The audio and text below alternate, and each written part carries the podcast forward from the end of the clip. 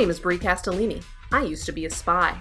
My name is Chris Cherry. I used to be able to say that I've never been trapped in an elevator. And this is Burn Noticed, a weekly rewatch of the USA television masterpiece Burn Notice about Michael Weston, a spy. Throughout this podcast, we will be rating each episode on whether it is A, an episode of television, B, a great episode of television, or C, a great episode of Burn Notice. If you want to know what complicated calculations go into these ratings, wait until the end, where we'll explain them. Also, if you or anyone you know knows Jeffrey Donovan, or anyone even remotely related to the production and creation of Burn Notice, the television show, please get in touch. You can send us connections, questions, suggestions, compliments, and absolutely no criticism of any kind to burnnoticedpodcast at gmail.com or to our Twitter, at burnnoticedpod. And as always, that's Burn Noticed with a D. Like our podcast. Like our podcast. So you got trapped in an elevator. I got literally trapped in an elevator, like on TV. Like, you were on TV, or it was like it was you were on TV, but It was were like not a- in fact on TV. I was not on television, but I felt like a character on television.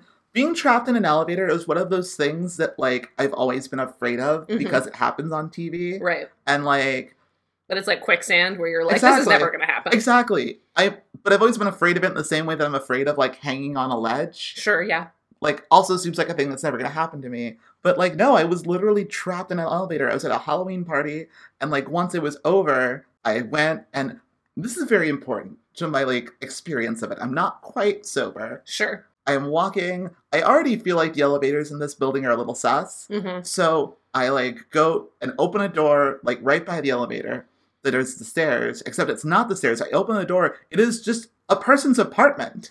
I just opened the unlocked door to a stranger's apartment. There's no one in the room. Oh, that's good. I was hoping that like you open the door and there's like a comedy kind of just like a guy sitting there eating Cheez-Its or something. No, like thankfully there was no one in the room. But I was like, oh, uh, and then closed the door, got in the elevator, and then it broke. That's actually a very funny series of events. it's an incredibly funny series of events. Luckily, luckily I had like phone signal. Mhm, which yeah, meant- and Twitter signal. and Twitter signal, which meant that I could just like tweet and go on literally all my social media because there's like a slight chance that I'm gonna die, and it's also like one of the more interesting things that's happened to me in a while. So I'm gonna talk about I it. I mean, it'd be a good way to die. I it would like. be, yeah. Um, but and I, you you would have so much control over your own like final words. exactly, You could you could live stream yourself talking until the darkness took you. exactly, one hundred You should not go to this place again. This apartment building? No, don't go. Yeah, or I can just you know use the stairs. That seems like a lot of effort. I think it's better to just cut off this friendship, never see them again. But anyways, how did you get out of the elevator? So I pressed the button, the call button, Mhm. and it worked. And then like I got on someone, they're like, "Hi," um, I'm like, "Yeah, I'm stuck in an elevator," and they're like, "Did you try to open the door?" I'm like, "Yeah, I tried to open the door." They're like, "Okay, just sit tight. We'll send someone. Stay away from the door." And then I'm just sitting there, and I sit there for like half an hour. Then the elevator starts going up.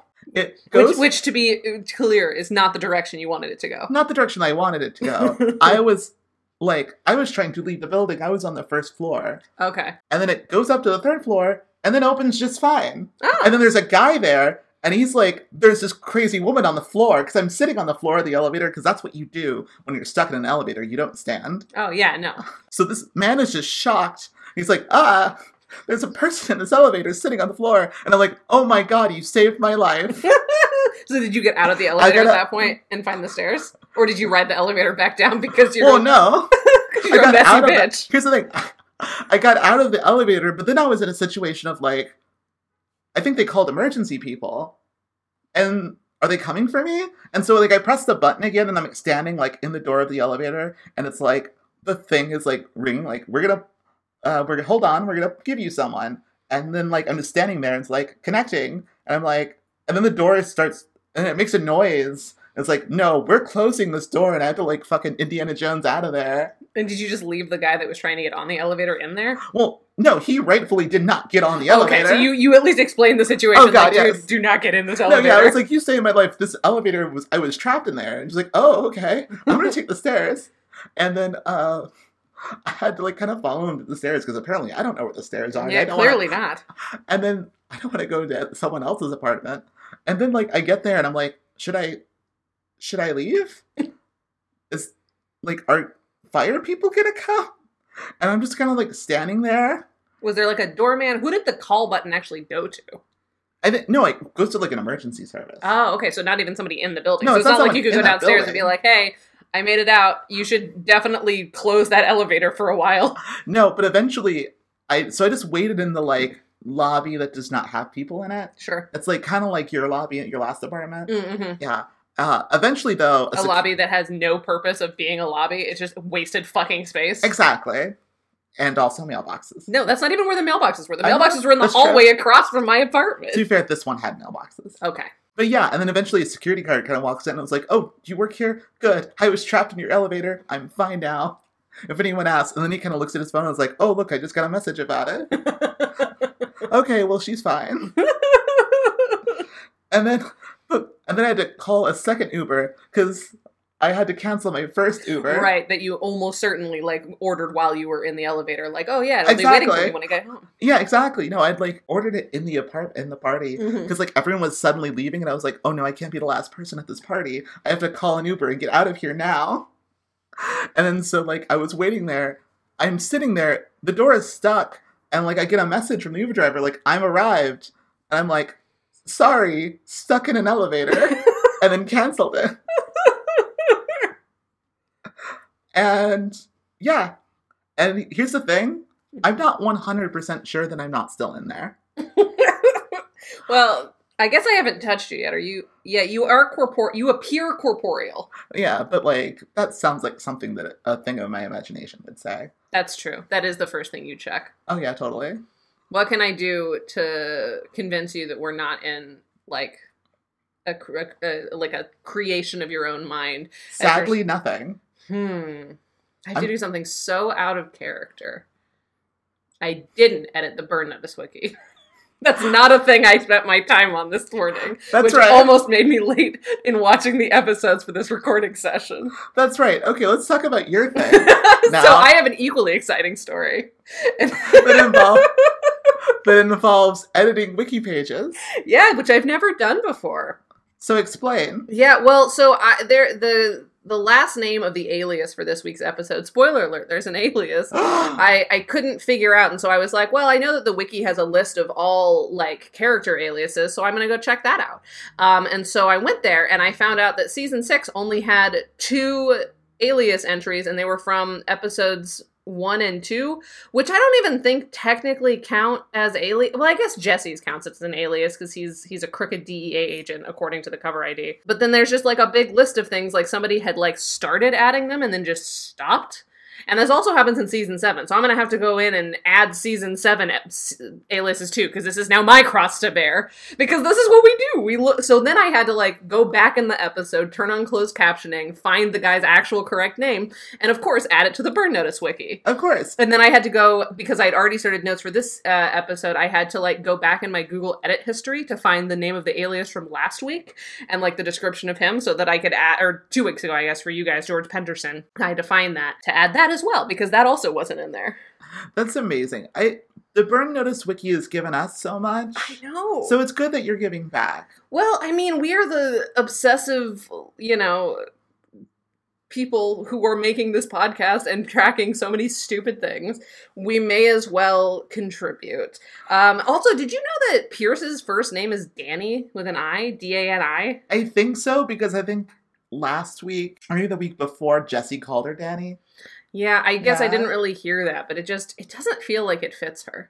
No, yeah. It's well- a weird, and it's also weird that we just never hear her name. Oh, But 'cause- yeah, because she's Pierce. she's Pierce. Yeah, That's all you need. She's Agent. I think she's Pierce because no one wants to call her Dani. But speaking of the Burn Notice Wiki, how do you center justify text in a uh, in a table on a wiki editor? Because two of the names that I added, for whatever reason, are not center justified anymore, and it makes the whole list look very like out of whack and I don't like it. So if somebody can go on the Burn Notice wiki, go to the season 6 list of character aliases table and fix the episode 603 uh aliases to make the Michael Weston and Dani Pierce's names center justified the way that the rest of them are, I would really appreciate that. Or if somebody would like to email us with loud motorcycle noises and how to edit wiki pages better, I will be Yeah. all ears. Bree is a student; she is learning. I am learning, but this is important to me. Also, Yeah. it's also important that I now have added, uh, in terms of cover ID for Sam Axe, Chuck Finley, but a detective. Because in this episode, he introduces himself as Detective Finley, and so like there's this sec. So basically, the way that the Burn Notice Wiki works, if you've never been to it, on the alias page is that there's a there's a column for name, alias, so like the name of the alias, accent, which I love that they're tracking. I love that we're tracking what accents people are using. I love how all, and it's very clear. Most of the accents just say normal, It's just normal, normal accent. And then there's like slight Southern. There's American because Fiona has an American accent at some point, even but also she always has an American accent. I guess that's true because all of her accents are considered American. So I think that the person who's editing this is confirming that she's supposed to have an Irish accent, but she is choosing at all times to maintain an American cover. And I love that they've confirmed that that's not normal technically for her. God bless you, Burn Notice Wiki. This is why I have to like help out. Also, sometimes there's an, an addition to the accent, which is normal, comma scared, or American, comma scared, because scared is a, I guess, inflection enough that is notable enough to put in the Burn Notice wiki. But anyway, so there's so there's name, alias name, accent, cover ID, which is like explaining who the alias is, and then the episode, which is linked. I did figure out linking. Don't worry about that. And so obviously, Detective Finley is the alias Sam is using in this episode. His accent is normal, and his cover ID is Chuck Finley, but a detective yeah, which course. I think is very funny and is now officially on the Burn Notice wiki and is accurate enough that none of you little butt munchers should delete it. So Oh, leave they this for me. will. Leave this for me. I am doing God's work editing this Burn Notice wiki when apparently no one else is. Oh, but everyone who is or has at any time, if you're listening to this episode, we thank you for your service. We do thank you for your service. Do you would you agree that Michael Weston's alias from this episode has like a slight New Jersey accent? Because that's the based on the other stuff that's on the wiki, that's what I attributed it to. Yeah, it's a it's little not bit. it's affected. It's not quite normal. quote Yeah, no. The thing is, in my mind, it's like a slight crime guy voice. Yeah, but, can't write- guy. Yeah, you can't Guy's- say crime guy. In- Oh no, he had a slight Hispanic accent when he was an angry bitter in episode 504. Oh god. There's a high pitched accent when he was a loan shark. There's a lot of slight uh, southern accents on here. Yeah. Russian. Sca- his accent is scared. episode 501. His accent was scared. Normal slash angry. Um, Fiona didn't speak as a jogger in episode 415, so we don't know what kind of accent she would have. Exactly. We assume it's American, but it could have been normal. They really have attributed American to every single one of her uh, things. Ooh, Gordon Lutz in five four uh, thirteen is quiet crazy. That's his his voice type. That was when he was the serial killer. Yeah, apprentice serial killer, serial- according to the Burn Notice yeah. wiki, which is our our Bible. Yeah, this is this is extremely good, and I have used this several times. Uh, to I did not know that this page existed. we talked about it like two seasons ago. Yeah, because I it, it came up one time because I needed to check something. Um, Sam Axe, Big Chuck, an accent, Southern, And he was a trucker. and he was a Oh. trucker. He was a big mother trucker. Yeah. Oh, he was Deputy Finley uh, in episode 409. He was a Miami-Dade Sheriff's Department. I like that they're tracking all the variations of Chuck Finley as well. Well, I I knew that, which is why it's important for me to like say detective, but Chuck Finley, but a detective. Exactly. I feel like I kind of need to go back and edit Chuck Finley, but a Miami-Dade Sheriff's Department deputy. You're gonna make everyone really annoyed. But I'm still being You're gonna- accurate. You're gonna make the Burn Notice wiki as mad at you as Wikipedia is. Yeah, I wonder if anyone from Wikipedia still remembers the days when I used to try and make my own Wikipedia pages and they were like, "We know it's you. You can't do this. It's against the rules. You're not notable enough." And there was like there was like a solid 2 week 2 or 3 week period where I was like fighting with Wikipedia, trying to pretend like I was on different IP addresses, starting like fake email accounts to edit Wikipedia for myself. And they were like, "Bitch, we are taking all of this down." And I was like, "Mm, "I'll show you. I'll show you." If- Have you ever considered that you're not well? Never. I am well. In fact, I'm well known. Actually, we have enough listeners to this podcast that if somebody wants to start a burn noticed uh, Wikipedia page for us that mentions Chris and I by name, Yeah. we would really appreciate that. oh, totally. Yeah. We have several actual burn notice writers following us on Twitter, which feels like we are notable enough to at least be mentioned. So if somebody can make us any kind of mention on Wikipedia, I just want my name on Wikipedia for like small petty reasons that track back to 2015. That's it. At the very least, we could have a, a mention on the official notice. That would also be acceptable, Yeah. but I want somewhere on Wikipedia, the internet's encyclopedia, to have my name on it. Like in popular culture. I don't even care. I just want my name somewhere in Wikipedia. Exactly. So I'm saying that you could put like in the in popular culture section of burn notice. Oh yeah, yeah. That's a, that's definitely a good workaround. I would love our own page because I feel like we've done enough. I'm editing the Burn Notice wiki at this point. I'm basically on Wikipedia already. Somebody make us a Wikipedia page. Is all I'm saying. Should That's we talk about this episode? Yeah, let's talk about this episode. What is it called? Who wrote it? When did it air? Who directed it? So this is uh, season six, episode five. It's called Split Decision, which aired July nineteenth, twenty twelve. It was written by Ryan Johnson and Peter Lalayanis, so I was already like Mhm. excited for the episode. And Peter Lalayanis, for uh, for the record, follows us on Twitter, or at least did at one point. I don't know if we've alienated him since then, but he did once at one point follow us on Twitter. Um, and it was directed by Scott Peters, who's directed a bunch of Yeah. episodes. So no, nothing else We're safe him. hands here. We're safe-ish hands. Yeah. I don't know if we're ever in safe hands. that's fair. this elevator's always looking a little sus, if you know what I mean. um, and the IMDb description of this episode reads Michael's mentor, Tom Card, who I fully forgot about, offers Fiona a chance to leave prison and avoid extradition in exchange for becoming a CIA asset. Michael tracks down a vicious gangster with some unexpected help. Yeah, no, I fully expected to never see John C. McGinley ever again. I know, and then he's like fairly prominent in this episode. And much better.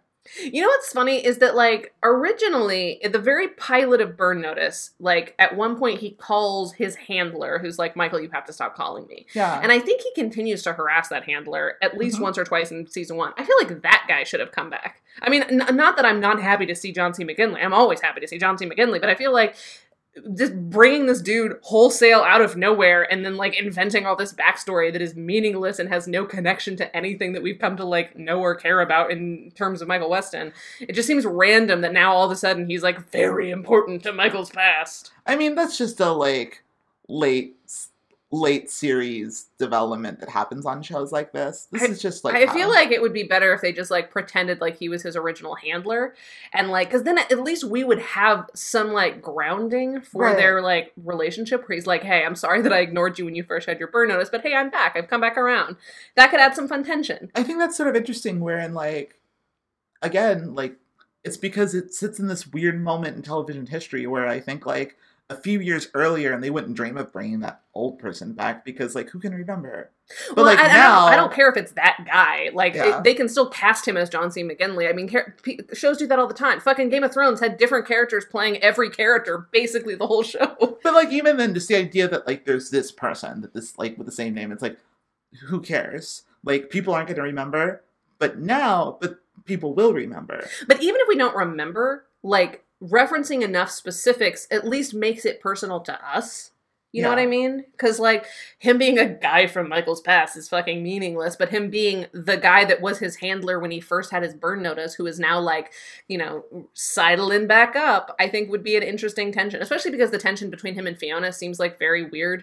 It is very It's weird. it's very put upon, and like it comes to a head in this episode, and it's like, all right, fine, I guess we're doing this, but it seems unnecessary. right. I feel like there would have been a more interesting conflict if he was the guy that like Michael was trying to get on his side when he first got burned and had to be like towing the company line, and now he has to crawl back to Michael Weston because he needs him, you know. And I feel like that that's interesting. That is interesting. No, I think like yeah, no, having him be like the guy who trained Michael makes no sense. Especially because they haven't done anything They've with that, which we talked nothing about. it. when when we first saw John C. McGinley, I think a big part of that episode was both of us being like, there was nothing here. yeah, exactly. Which is why I'm not like harping on it too much now. It's like because like yeah, we've talked about this. Yeah, but I was just thinking about it and I thought that would be better. Anyways, let's get in the weeds. All right, let's get in these weeds. In the weeds, John C. McGinley is here. Hi, John C. McGinley. How are you doing? Hi, Dr. Cox. He looks like a boiled ham. I don't know what's going on with like the lighting, with like he got sunburned while he was in Miami,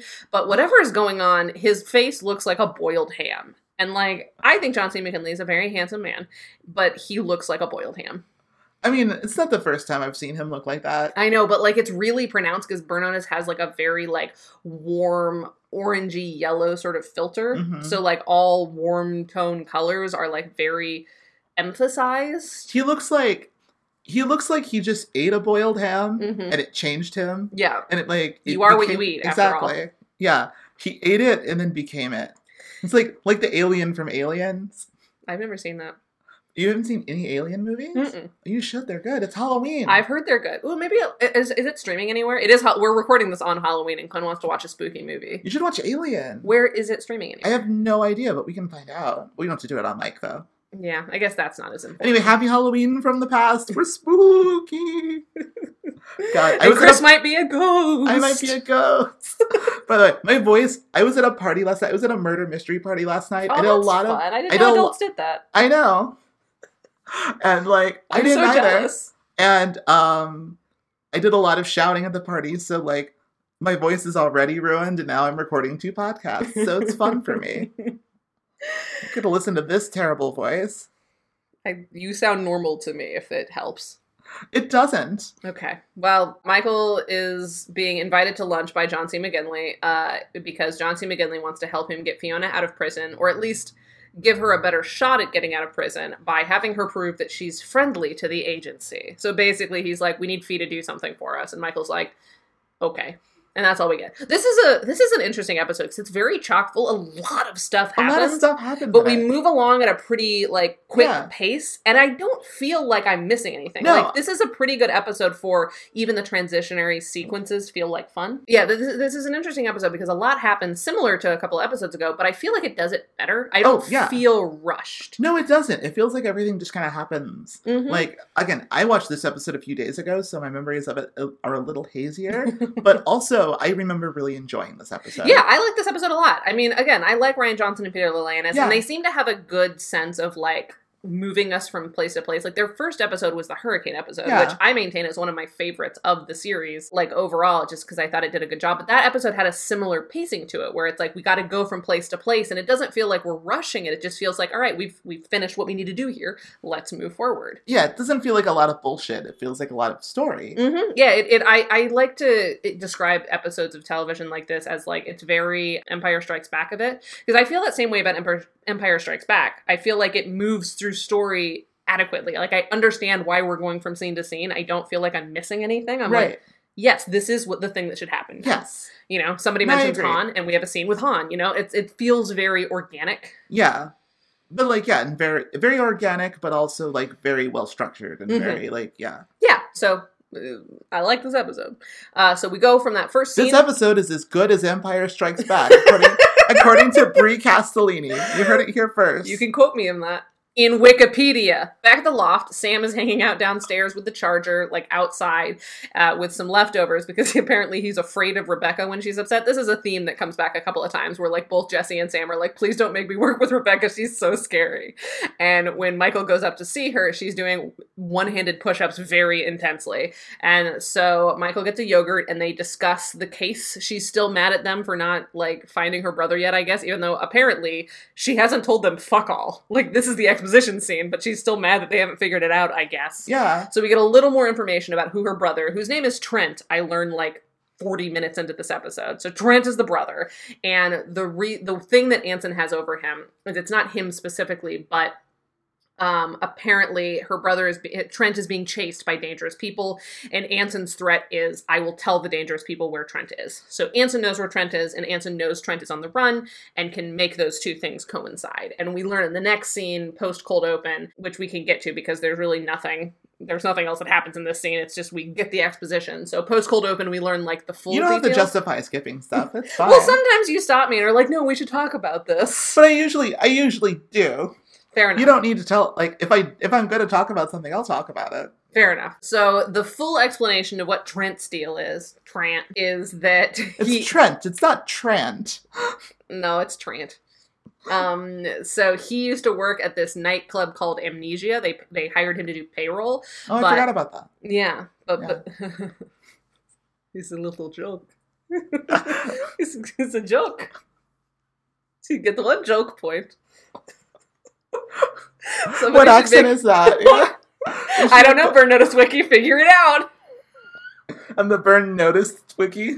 God, I hope somebody does that. And then like they, they keep track of bullshit things like how many times does Bree say something unforgivable? uh, Oh, anyway. that's a long list. well, so is the list of aliases on the Burn Notice Wiki. Anyways. to break it up by year. How many Geneva Convention like citations should Brie have received at the end of 2019, 2020?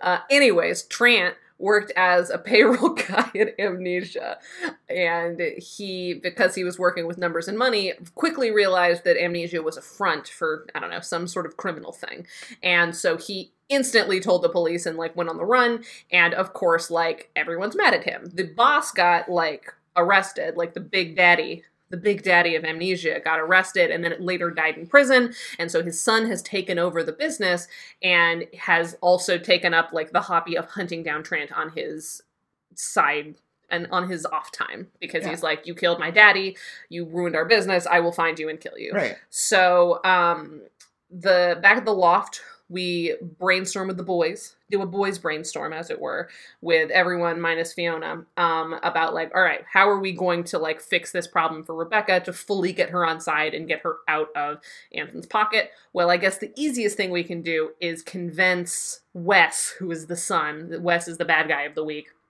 an obsessed sob as the Mhm. lower credits call or the lower uh, title card tells us he they're like we just need to convince him that it's not trent it's somebody else I feel like Wes has a little bit of a Michael Sheen to him. he does have a little bit of a michael sheen he's got like a very specific energy that i can't quite pin down Yeah. i've never seen this actor He's like before a it's like a hotter Michael Sheen. yeah, he's he's he's doing it for me. He, and he was Yeah. a he was a perfectly serviceable, Oh, yeah, was. serviceable villain of the week. Anyway, so basically they're like, we just need to convince him it's not Trant. So that way, whatever and Chris cannot keep it together with me calling him this, but I don't know how to explain that this is just my normal accent. If we were on Burn Notice, Normal. the accent would be normal. This episode has an energy. What if what if like bizarre like my accent was just called American but question mark and then so it's not even nor- so you're like wait so what's normal what would normal be Brie anyways so that's the plan they got to convince Wes that somebody else turned his daddy in and so in order to learn more about the daddy the business and who else might have been you know the problem they have to go like talk to this the old cellmate of Wes's dad, who is on a work order in uh, Tallahassee. This is important because they need to work in a Skype branded moment. Yeah. we'll talk about in a little. We'll bit. talk about Skype. we will unfortunately talk about Skype. Um, so uh, yeah, so so Jesse and Nate, as it turns out, are going to go upstate. To, I guess I think Tallahassee's upstate. I don't Yeah. know. Yeah, it's, a, it's in the Panhandle, isn't it? Or is it in the Panhandle? I have no idea. The geography of. Florida is irrelevant to Yeah. me, but that's what the plan is. So they're going to go into Florida is just like chaos shaped. It's chaos. It's also dick shaped. Let's be very clear. Same thing. Nate and Jesse are gonna go interrogate the old fucking cellmate to just like learn some information. Cool. Great. Let's go. I have in my notes that Nate, for some reason, is part of this mystery, but next week it becomes a little bit more evident why Nate is well, all of a we'll sudden talk about next week. Next week. Let's not. Nate becomes not let- important in a way. let's way. not let next week bleed into this week.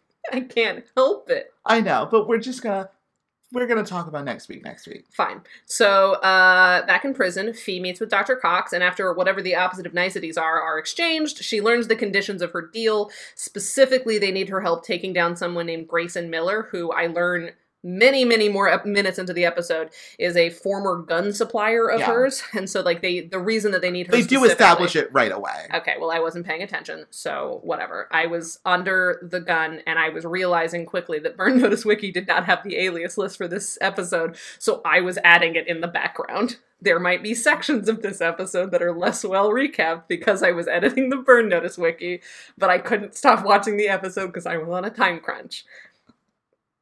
Anyways, very specific person, Brie Castellini. So it's it's Grayson Miller, gun supplier. They don't think uh, that uh, nobody knows that Fee is in jail because officially Fiona Glenanne was not arrested. So um, that's the plan. They're gonna like get her the phone, and she's like, "Okay, well then, in order to help you with this Grayson Miller deal, I need you to call Madeline and have her bring the photo frame that I got her for a gift last year." And so that's what's next. Madeline's coming in. Um, back in Tallahassee, Nate and Jesse stake out the old cellmate while Nate loudly complains that Jesse's beloved car is uncomfortable.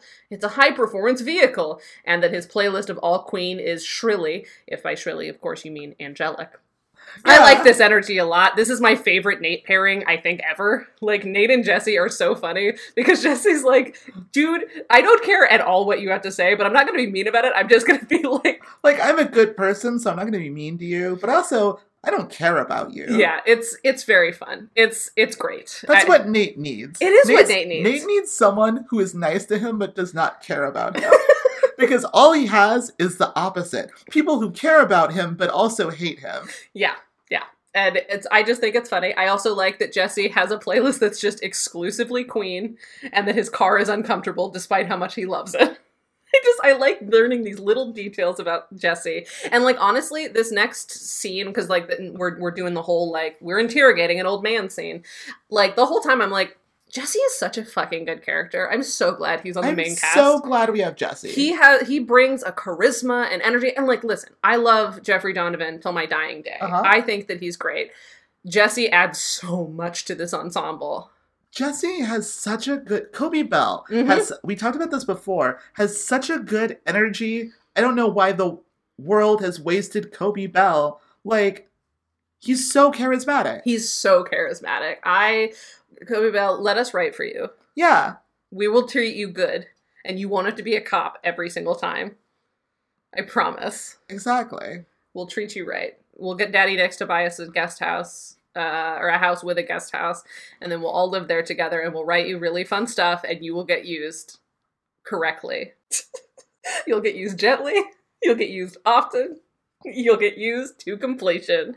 Anyways, um, Let's keep recording the podcast. is that not what we're doing? I feel like I'm podcasting exactly the same level I always do. So there's there's some stuff. They get the old man. The old man gets suspicious when they mention that why they're there. They, I mean, they, there's like a ruse, but it doesn't matter. And so Jesse like nods to Nate for the backup to like hit him with a cattle prod, but the old man is too quick for Nate, who is an idiot, and then cattle prods Nate back. So Nate falls over. Jesse takes the old man down, and then Nate like petulantly stabs him with the cattle prod after the fact. And Jesse lectures Nate on proper cattle prod holding techniques. Yeah. Two hands. Two hands. Is that true? I feel like I've never seen someone hold a cattle prod with two hands. Well, you probably have never seen it in context of like somebody stabbing a person. Like a cow doesn't really have, you know, the ability to That's fair. to do much to you, Yeah. you know. That makes sense. Christine might not know what to do with her hands, No. Coby Bo- Bell, but I do. Um, so now tied up inside his house, they interrogate this man whose name I did not bother to get because it does not matter. And then we don't even get to see the, the full interrogation after they like convince him to cooperate. So then later we get a prominently Skype branded video call to Michael. Okay. You've seen And this is why I guess he's in Tallahassee because we need a reason to do a Skype call. Okay. I feel like we've all used Skype. You listeners have probably used Skype. There's like a logo on the Skype logo when you talk on Skype. Mhm. It's not that big. It's so the big. Skype logo in the screen is huge. Yeah. It's like It's like as big as Michael's head on the camera. exactly. It's just like a huge and like can I say an, a really crisp video call Such a crisp video call. like pure like I have never had a video call look that good on Skype ever.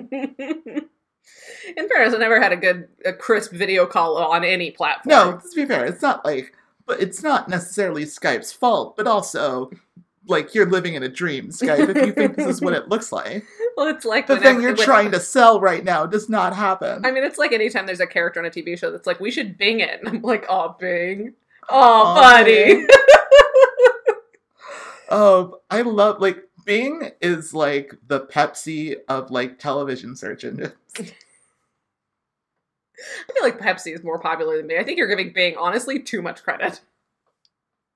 But in the sense that like you can if it, it only shows up in like places if like they're paying for it. Because I'm assuming like Pepsi has very specific deals with specific restaurants. And so I think like Bing is the same way where they have like specific deals like you gotta use Bing. hmm Yeah. It's just, it's all very funny. It's a very branded video call, and in it, uh, we continue to not learn like everything, but the two things that we do see on screen and on the crisp camera on a video call, thanks to Skype, Jesse has like drawn a map of the prison and is pointing out where the guy played backgammon and also where the guy died. Because as you uh, recall, Crime Daddy had a heart attack in prison, so that's why they can't interrogate him. So uh, Michael's like, that's fine. That's enough to go off of. Thanks so much for your help. So then in the next scene, as a twitchy, no shoelaces alias, Michael, aka Freddie Kupfer, K U P F E R, which you don't even need me to tell you because I already put it on the burn notice wiki, uh, is a, a member of the dad's backgammon club, as he tells the son when he, you know, gets up to him at a fancy restaurant. This is like my favorite kind of Michael Weston alias. Yeah. Which is Twitchy ex-con. twitchy ex-con that's kind of dumb. hmm It's great. Well, because it's so funny. Because like, as I was watching this, because we just came off of a Jesse scene, I was like, man, they really do have such different aliases. Because like, Coby Bell has had dumb aliases before, but like he plays dumb in a completely different way. It's so fun that we have these two options now. Yeah. Because Coby Bell is like loud and dumb. Michael Weston is like kind of simple. Like his Yeah. his dumb is simple. I feel like Yes. Jesse's dumb is loud, Exactly, yes.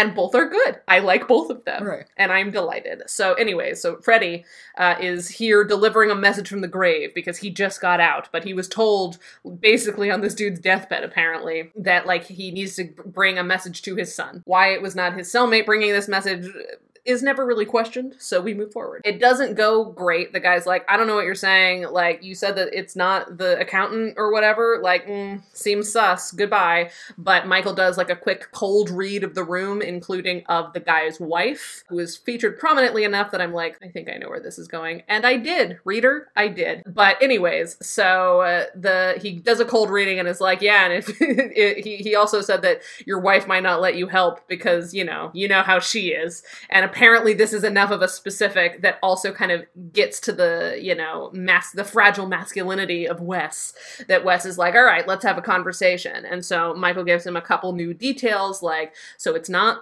Trant. He's not the guy that did it. And I don't know who does, but some they have somebody else and there's a file on it at a particular police warehouse. So I'm a thief. I was in jail. I could get it for you. And he was like, All right, we're gonna go get it soon. And Michael's like, Cool, I'll see you later. So then we have a quick client meetup with a still skeptical Rebecca where they finalize all their details. So Sam is actually going to make the fake file, and then he and Rebecca are going to go get it into the warehouse for them to steal because they need to plant it for them to steal it. So Rebecca is like especially suspicious that Michael has to like break into a police evidence warehouse and makes a crack of like, you know, wow, you know, why don't we just promise this guy a walk on Mars? And Michael leaves and Michael's like, well, if it would help get Anson off your back, then I will. And like kind of leaves. And Sam's like, Rebecca, don't do this. I don't have any buddies at NASA.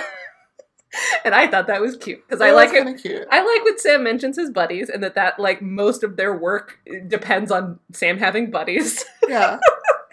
and I'm also a little sad that Sam doesn't have any buddies at NASA. We got to get him some NASA Yeah, let's buddies. get some NASA buddies. NASA hashtag NASA buddies for Sam. NASA Buddies is my favorite, like, of the Air Bud sequels with the little uh, puppies.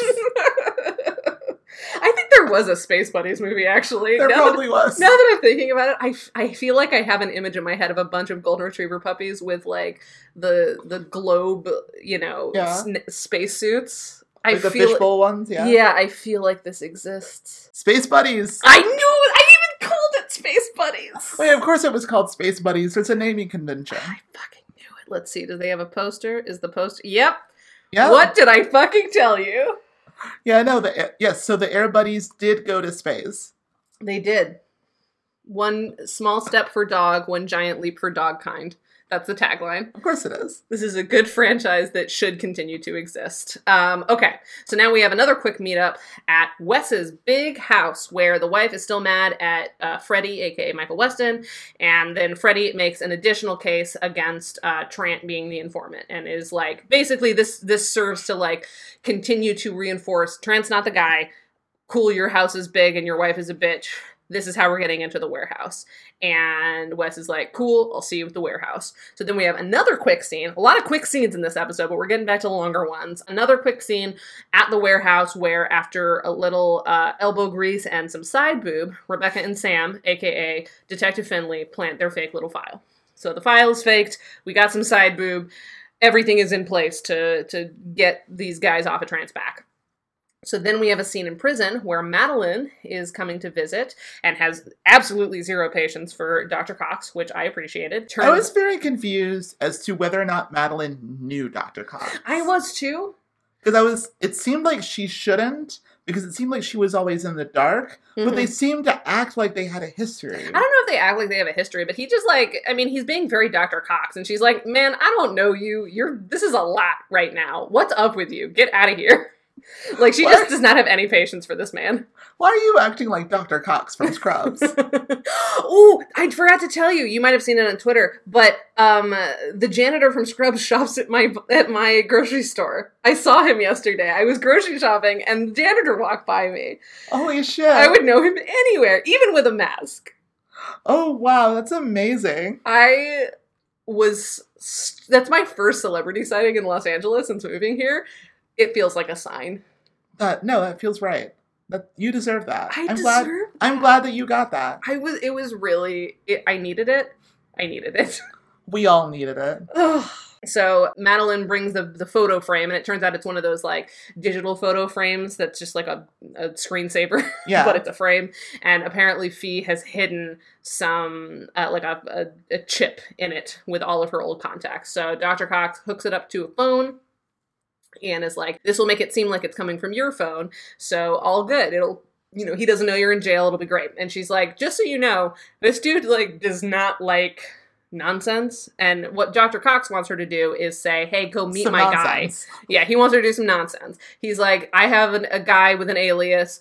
You're going to try to get this man to buy some illegal guns off of him that are yours, and we'll arrest him. And she's like, he's not going to like that. You should let me go. And he's like, no, make the call. So she makes the call. And of course, uh, Grayson is like, I'm not meeting with a stranger. I will either meet with you or Michael. And I was really hoping that she'd say, cool, I'll see you at two, and like force their hand. But I understand that her bargaining chips are few and far Yeah. between, and She maybe she, is- doesn't want to like make them matter at her. Yeah, and she is in prison. Yeah. But uh, well, but like force their hand to like let her out No, no, to do it no. help. I, I know, I think like but I feel like I understand why she does it. I just think it would have been fun. yeah. I think she like decided that that would have been they wouldn't have done it cuz like they seem like they're really dead set on not taking her out of prison. Which is fair. Yeah. But I, there was just a part of me that wished that I, I also wish that maybe she'd just taken like an, an extra second or two staring down Dr. Cox before she's like, I'll send Michael. but like, just give us a little bit of like, a little bit of that fire. I like that. That would have been good. That would have been fun. It didn't happen, but I understand. She's like, okay, so Michael has to go, and he's like, fine, call, you can call Michael and tell him. So as she starts to dial, we head back to the break-in scene where Michael, aka Freddy, is outside the police warehouse when he gets a call from Fee and like hesitates, but then hangs it up because he's got a sh- he's got shit to do. They're on a timeline, uh, and this becomes very important. They basically have like one minute to get into the files grab the file and get the fuck out before anybody catches them. So like they're already on a ticking time bomb. They get inside, they find the thing, but Wes wants to like check stuff, so it takes a little longer than it's supposed to. They run into a guard. Of course, Wes wants to shoot the guard. Michael does it non-violently, but then as soon as they like leave, a bunch of cops start coming because they took too long inside. So now they have to like find a new way out of the building and head up to the roof. They head up to the roof, and Michael calls Sam to create a distraction to get the cops to look in like a slightly different direction so that they can get off the roof. And while Sam and Rebecca work on that, Fee calls back. Michael finally answers the phone and is like, "What's happening?" He doesn't even question like how she has a phone that's her phone. He's just like, "What? What's going on? It's just not a good time." And she's like, "Hey, I need you to go sell some guns to a really scary guy like right now." And right he's like, right now. I can't. I and and then like I think Dr. Cox grabs the phone and is like, "You you have to, or this is over." And he's like, "Okay, fine, I'll figure it out." And so like now we have an like additional time Dr. lock. Cox seems to not understand how Michael Weston lives, or like, Well, I think he even says like, "You need to stop fooling around on whatever like side hustle you're on. Like, I need you to focus." and it is like, but like, yeah, it seems like you'd understand that it's entirely possible that Michael Weston's life is in danger right now. He does not care. And also, Yeah. to his credit, Michael Weston was not supposed to be involved in this. Michael Weston was not supposed to be needed. So you know, it's like getting called in on your day off, Right. and then they're mad at you for going to a movie, and you're is like, like that. "It's my day off. I wasn't supposed to have to do this. If you need me that badly, I'll figure it out." this is why Michael hates getting jobs. because he just wants to be free to do other jobs that pay him nothing. So anyway, so Michael's like, "I'll figure it out, but uh, just put a pin in it." this is all very tense, by the way. This is very well done. Yeah, it's super well done. Well, because we were already on a timer of like, shit, they got to get out of here so that they can like, you know, protect this person, save this person, whatever. And now there's a second thing that they're like on the hook for that also has a timeline on it. I always love it when Michael has to be two places at once. Me too. Well, because yeah, it, it gives us a reason why we're kind of cutting between scenes very quickly. It gives a reason for the other teammates to like get involved. It like you know, it, it stretches them thin and it forces them to improvise, and that's what Yeah. we like about Burn Notice is when they have to improvise. So speaking of improvising, back over with Sam, he and Rebecca jump the fence into the impound lot that they happen to be near because they're they basically just need to draw the cops' attention away from the roof so that they can give Michael a breath to to get down. So they get chased by a German Shepherd while they like hop from the top of the car to the top of a car. Eventually find one with like a skylight that they can get out um, so that they can get into the car from the top while this German Shepherd is like bearing down on them. And then Michael or and then Sam, sorry, hotwires a car with some hilariously amateur looking sparks. When we made Relativity, when we made uh, my web series Relativity, Mhm. we also had to create sparks, and we were like working so like hard on it. And I feel like we the thing that we did looks as good as the thing that happens in this professional television show. Yeah, and we had like 60 bucks and two pennies to rub together to make relativity. So I know. and so like when the sparks were happening, I felt like better about the sparks and relativity. I was just like, oh hey, yeah, no, this is what professional sparks look like sometimes. Mhm. This is what happens. and they go when you're on back to it a lot. They do. It's like we do not need this much, but Sam hotwires the car and they drive off. Back on the roof, the cops are banging down the door, but thankfully the distraction that Sam and Rebecca have created works, so they manage to climb off the roof using a very long extension cord and get away clean-ish. But at least they have the file, they can move on with their day. Wes is, of course, freaking out, even though once they're back in the charger, and he tries to be like, we should ditch this car and get another one. And Michael's like, we're not ditching this car. Just calm down. It, everything is fine. And then, of course, as like Wes is freaking out about like, oh, that was too close, Cox calls back and is like continuing to pressure Michael. And Michael's like, I need you, just hang on. And then like Wes hangs up the phone and he's like, stop taking calls right now. What I really love about this scene and this whole sequence Mhm. And like Michael's alias is that one of the things about Michael's aliases is that they are kind of simple when Mhm. he's doing this kind of alias, but then also have to be really competent in places. So he has to seem like he's kind of dumb, but also be doing like coordinating a whole bunch of stuff really well Mhm. in a way that's like very like competent Yeah. and like impressive Mhm. but also still has to seem kind of dumb. and I really appreciate when he does that. Mhm. It's a, it's a tight walk, uh, you know, line to walk on, and I think he does a good job. Yeah. I think also this is where uh, Cox tells us that like it's not just that you're on a time limit; it's you have one hour to get to the docks or wherever he's meeting Grayson. He's like, you have one hour, figure it out. And Michael's like, uh. Okay. Then there is we cut back to the police chase with Sam and Rebecca, which is going not great. you know, they're driving a hot wired, impounded car, and lots of cops are on their ass. So S- Sam calls Jesse, and he's like, Jesse, go to the marina, get a boat, and meet me under this like particular bridge. And what this means is that at the end of the car chase, they just go like fucking straight into the ocean, a river, some kind of body of water. Yeah. They drive the car into the body of water. Sam and Rebecca swim out and get on Jesse's boat, and Jesse finally gets them away. You know what my favorite thing about this show is? What's and that? like one of my favorite things, and one of the things that I think is most inspiring and I enjoy the most Mhm. is the way that whenever someone calls another member of the team and says, I need you to do an impossible thing, they immediately go, Yep. like they know that there's no time to like do it, like question it or Mhm. go what the fuck or like that's impossible. There's no time. There's like okay, gonna go do it. It's it's a ride or die impulse that I'm obsessed with. I mean, this is what this is honestly like to bring it back to the very reason that we started this podcast, other than the joke, is that like this is what makes a good procedural is a team that you really care about that works really well together, you know, and that has like complementary skill sets, but that ultimately you like they work well together. A great procedural lives and dies on its cast of characters. And I think this show does a good job of that. And I and I like watching this well-oiled machine of Jesse like, I don't know, going to do something else and then getting a call of like, get a boat, go here right now. And he's like, Yep, okay, see you then. and there's no question. I also love that. yeah, that makes sense. It's fun. I love it. And they do get away, cleanish again, but it's all good. So back at the the the bad guy's house, the thing that I was suspecting for a long time finally comes to pass. Because originally Michael's plan was like, Sam, just make the file really vague so that it could be like theoretically anyone in his organization. Like let this dude just tear his own organization apart for the rest of his life looking for a mole that isn't there. Uh, you know, Trant will be off the off the radar. He'll be tied up doing nonsense. It'll all be fine. Um, Write in the file that it's not Trent. Trent, innocent. Unclear why they're going after him. Definitely not him, though, for sure sees. So, uh, Who did it? Not Trent did it.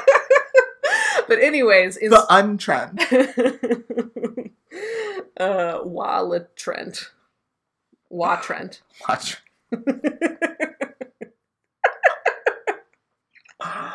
Holy Wow. shit. Wa Trent.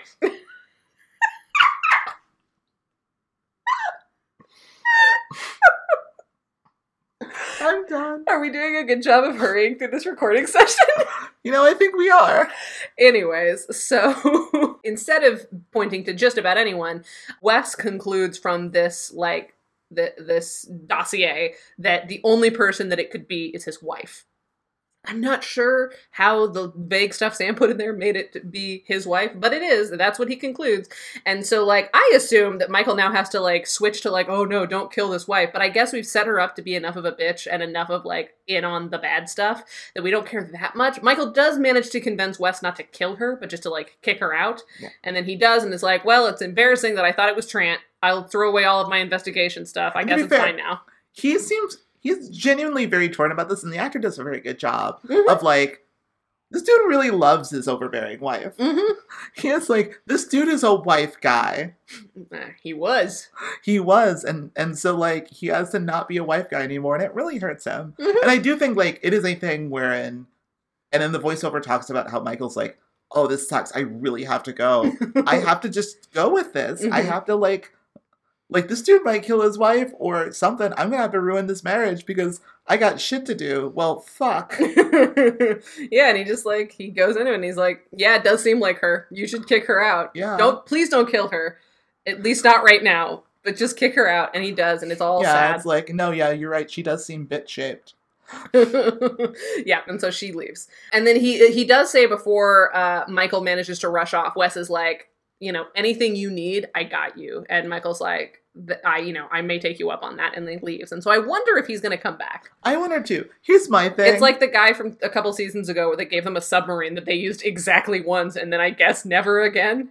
the thing about that moment too, and in general, this whole plot is that I feel like a lot of times they do. This is a really standard burn notice play where it's like convince the bad guys that like someone else did the bad the telling or whatever. Mm-hmm. And normally they're able to tie a pretty firm bow on it. Mm-hmm.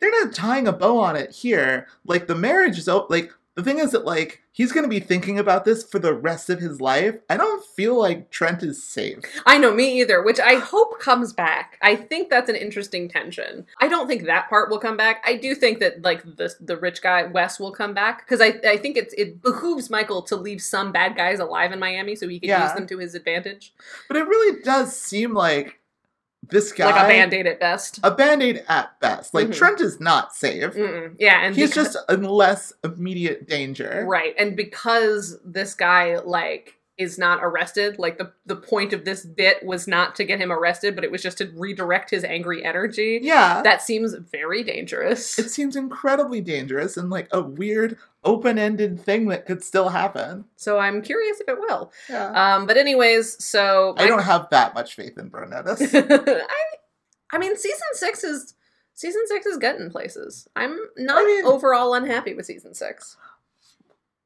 we'll talk about next week next week. Well, Um, yeah, you got follow your own rules, ma'am.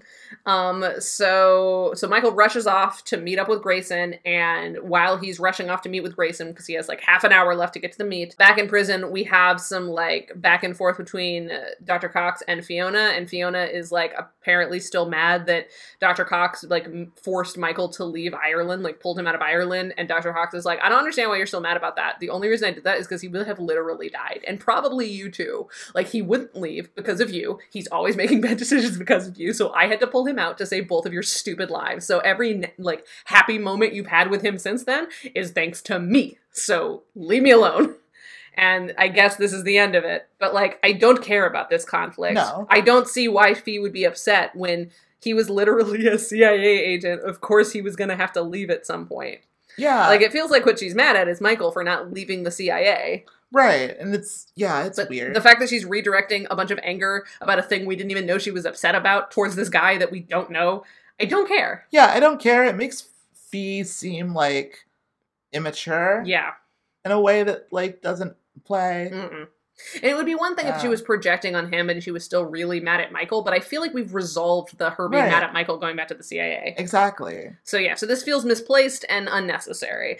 That's not Ryan Johnson and Peter Lalayanis' fault. This is a thing they've been seeding since we first met uh, Mhm. Dr. Cox, but it is what it is. I didn't love it. So at the meet with Grayson, uh, Michael is there, although Grayson is a little late. And once Grayson does arrive, he's like obviously suspicious. Like I have not heard from Fiona, and now she's giving me like an amazing deal because basically what happens is she's like, I need to sell you my my last shipment back. I need some cash, and he's like, I'll give you five grand, and she's like, Ah, it is worth way more than that. And he's like, Cool, I'll give you five grand. Um, so obviously he's getting a great deal on a bunch of guns. And so he's like pointing a gun at Michael, like, what the fuck is going on? And Michael's like, well, the reason she needs money so fast and the reason she's willing to like give in is because she's trying to pay me back because she ran off with some Brit and uh, screwed me out of a deal and now I've come to collect. And so he's like, oh man, a heartbroken Michael Weston. How sad for you. And so they do the deal. Grayson gets arrested. And the first thing Michael does, because Michael has to like punch him to save his own life before the SWAT team can fully come in, he's like, you thought Fiona would leave me for a Brit?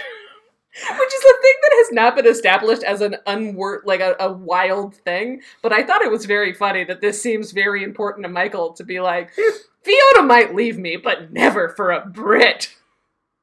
I feel like he's got a specific Brit in mind. I know. I don't know Is what's. it- I, I assume it's something like Irish because like Ireland like is not a huge fan of like British Yeah. people. I guess. No, I think he just. I think he Michael is just not a big fan of British people because I don't know. There's a feat or something. I feel like it's an Irish thing because they bring But up her time in the IRA a bunch. but and- like not.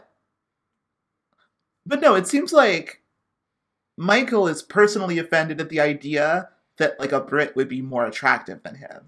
Oh, see, I took it in the opposite direction. I assumed he meant like Fiona would never lower herself to the like level of a Brit. No, like no, I think I read it as like no, I'm much better than a Brit. Oh, that's interesting. Yeah, I had a totally different read. Regardless, you know, Oh, that's interesting. Yeah, I hadn't thought about it that way. I was just Mhm. like, yeah. because because I do I do feel like it is because they've talked enough about Ireland, Oh, but I, I think that's a thing. it could, I could see that maybe. Because Yeah. it would be weird if Michael Weston was like, "I'm better than British people." That's such a random pull. At least Ireland like has a history. Yeah. No, but I mean, like, that also seems like a very, like, Burn Notice is a very rah rah American show. I mean that's true too. And so, like, like, I feel like they could, they're not above, like, trying to dig on Britain and Europe and all that sort of stuff. I feel like that, se- that seems in character for the show for me. yeah. Also, again, like, the way that he specifically mentioned a Brit made me think there was a specific Brit. Yeah, it was a very confusing section because this hasn't been established one way or the other. I thought maybe it was Gavin Rossdale. Remember Gavin Rossdale? Was he a Brit? He, yeah. I mean, he is a Brit.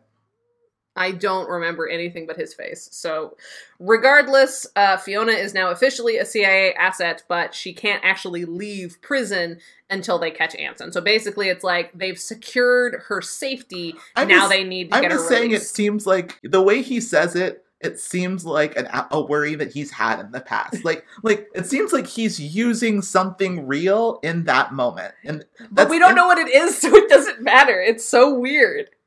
Like he's using something real just in his performance, and like God, God bless Jeffrey Donovan. That was like I don't know if that was intentional, but that was what I read from his performance. Fascinating. Well, it doesn't matter. Uh, so now we have one like very small like end button scene, which is basically we're wrapping up Rebecca's plot. Her brother is safe. Asterisk. um, but nothing really happens other than like, all right, I'm gonna help you find Anson. Like I'm I'm in. You know, my my contingency has been cleared up. Let's do this. Burn notice. Burn notice. All right, ready for some spy tips. Let's spy those tips. It was a lot of just like voiceover this time, so the six that I collected, I don't know if they're all great, but we'll see. Number one, selling a cover as a former convict is about the little things, the habits you learn in prison. Things like wearing shoes without laces, refusing to make direct eye contact, and asking permission before doing even the most basic tasks.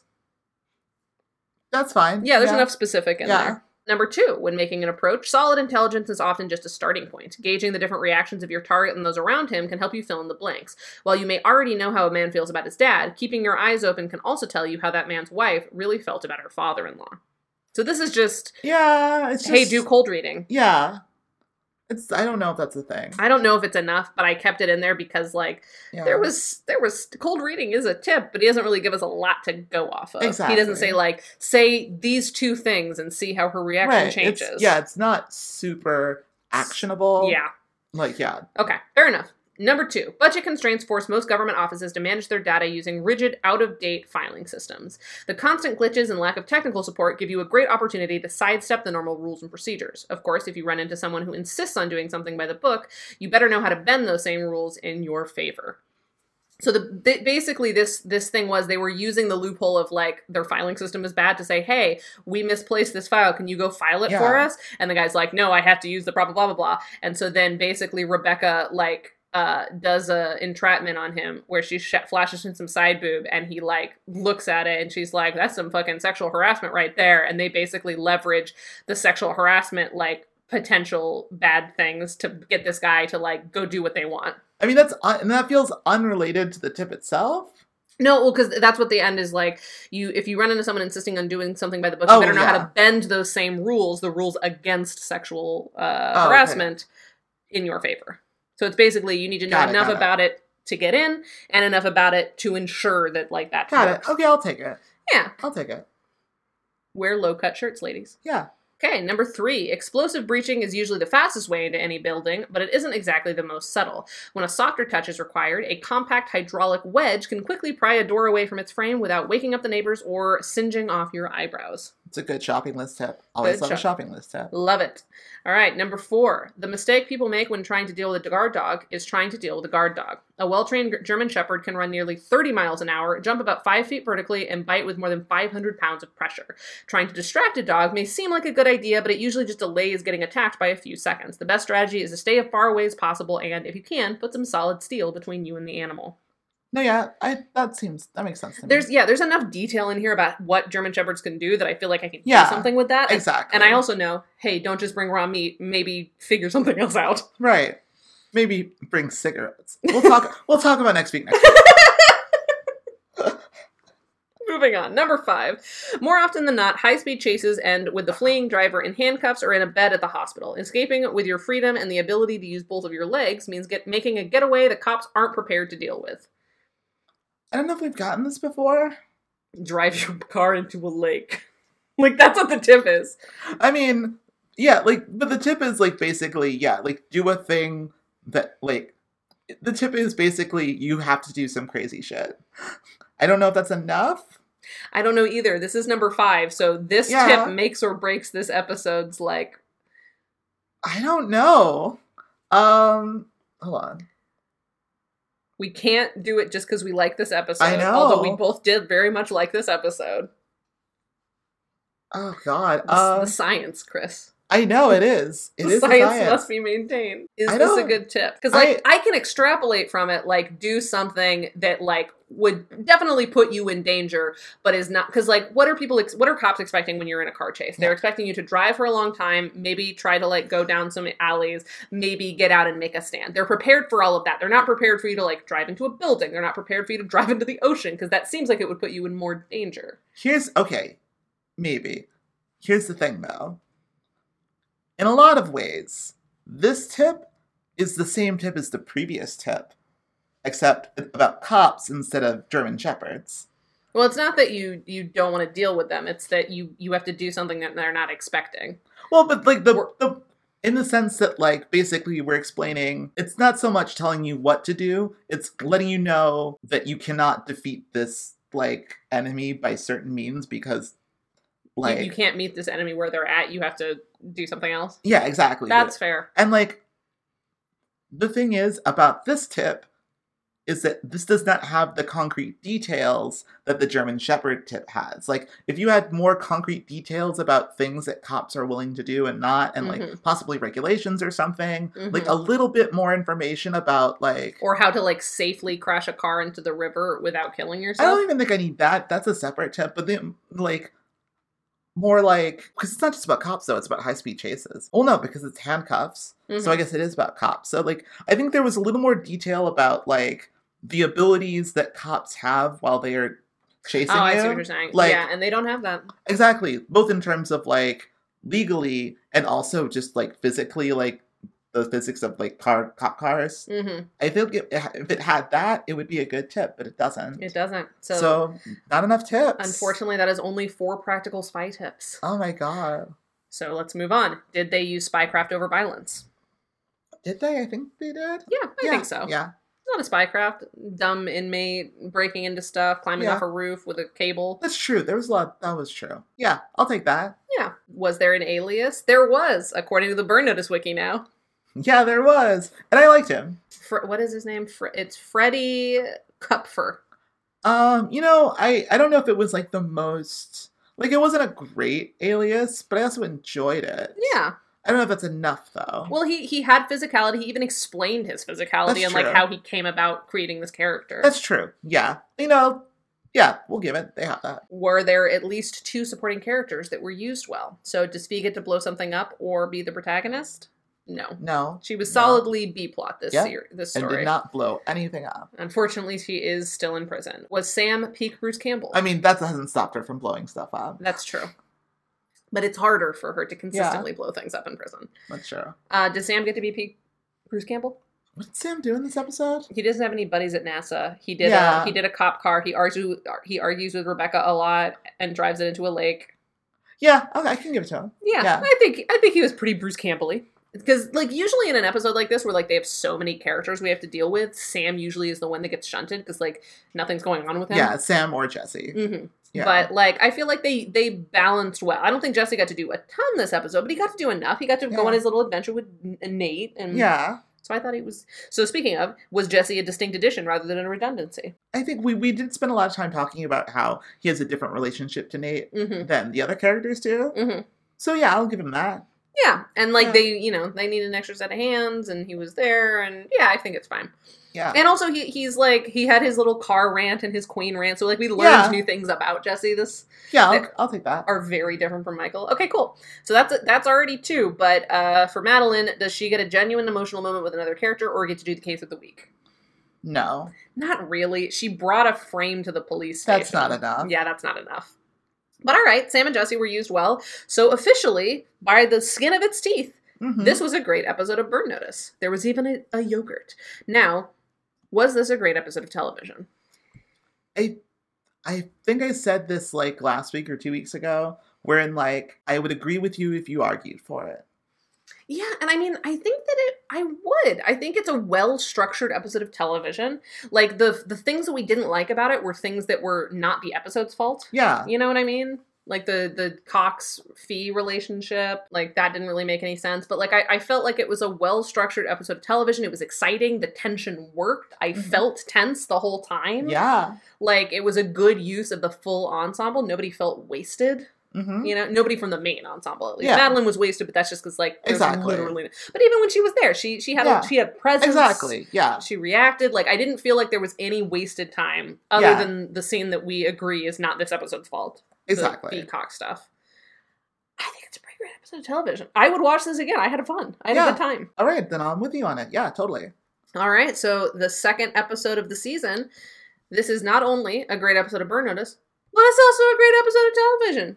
How about that? How about that? Congratulations, Peter Lalayanis and um, Ryan Johnson. You guys are good at writing television. You are. They. I. This is the definitely their second great episode of television. I don't think they've had a third yet.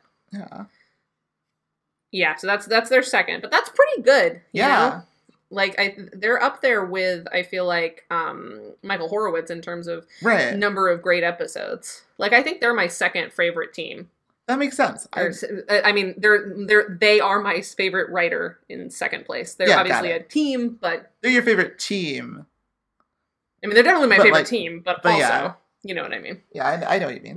but yeah, I was excited about this episode, and I remain excited about it. I thought it was good. Yeah, I, th- I thought it was good too. Watch this episode if you haven't. Uh, well, with that, thank you again to Vincent EL for our theme music. You can find more of Vince's music at vincentel.bandcamp.com. And until next week, bye. stay safe on elevators. Maybe just don't ride them. Maybe just avoid elevators for a while, just to be safe. Just to be safe.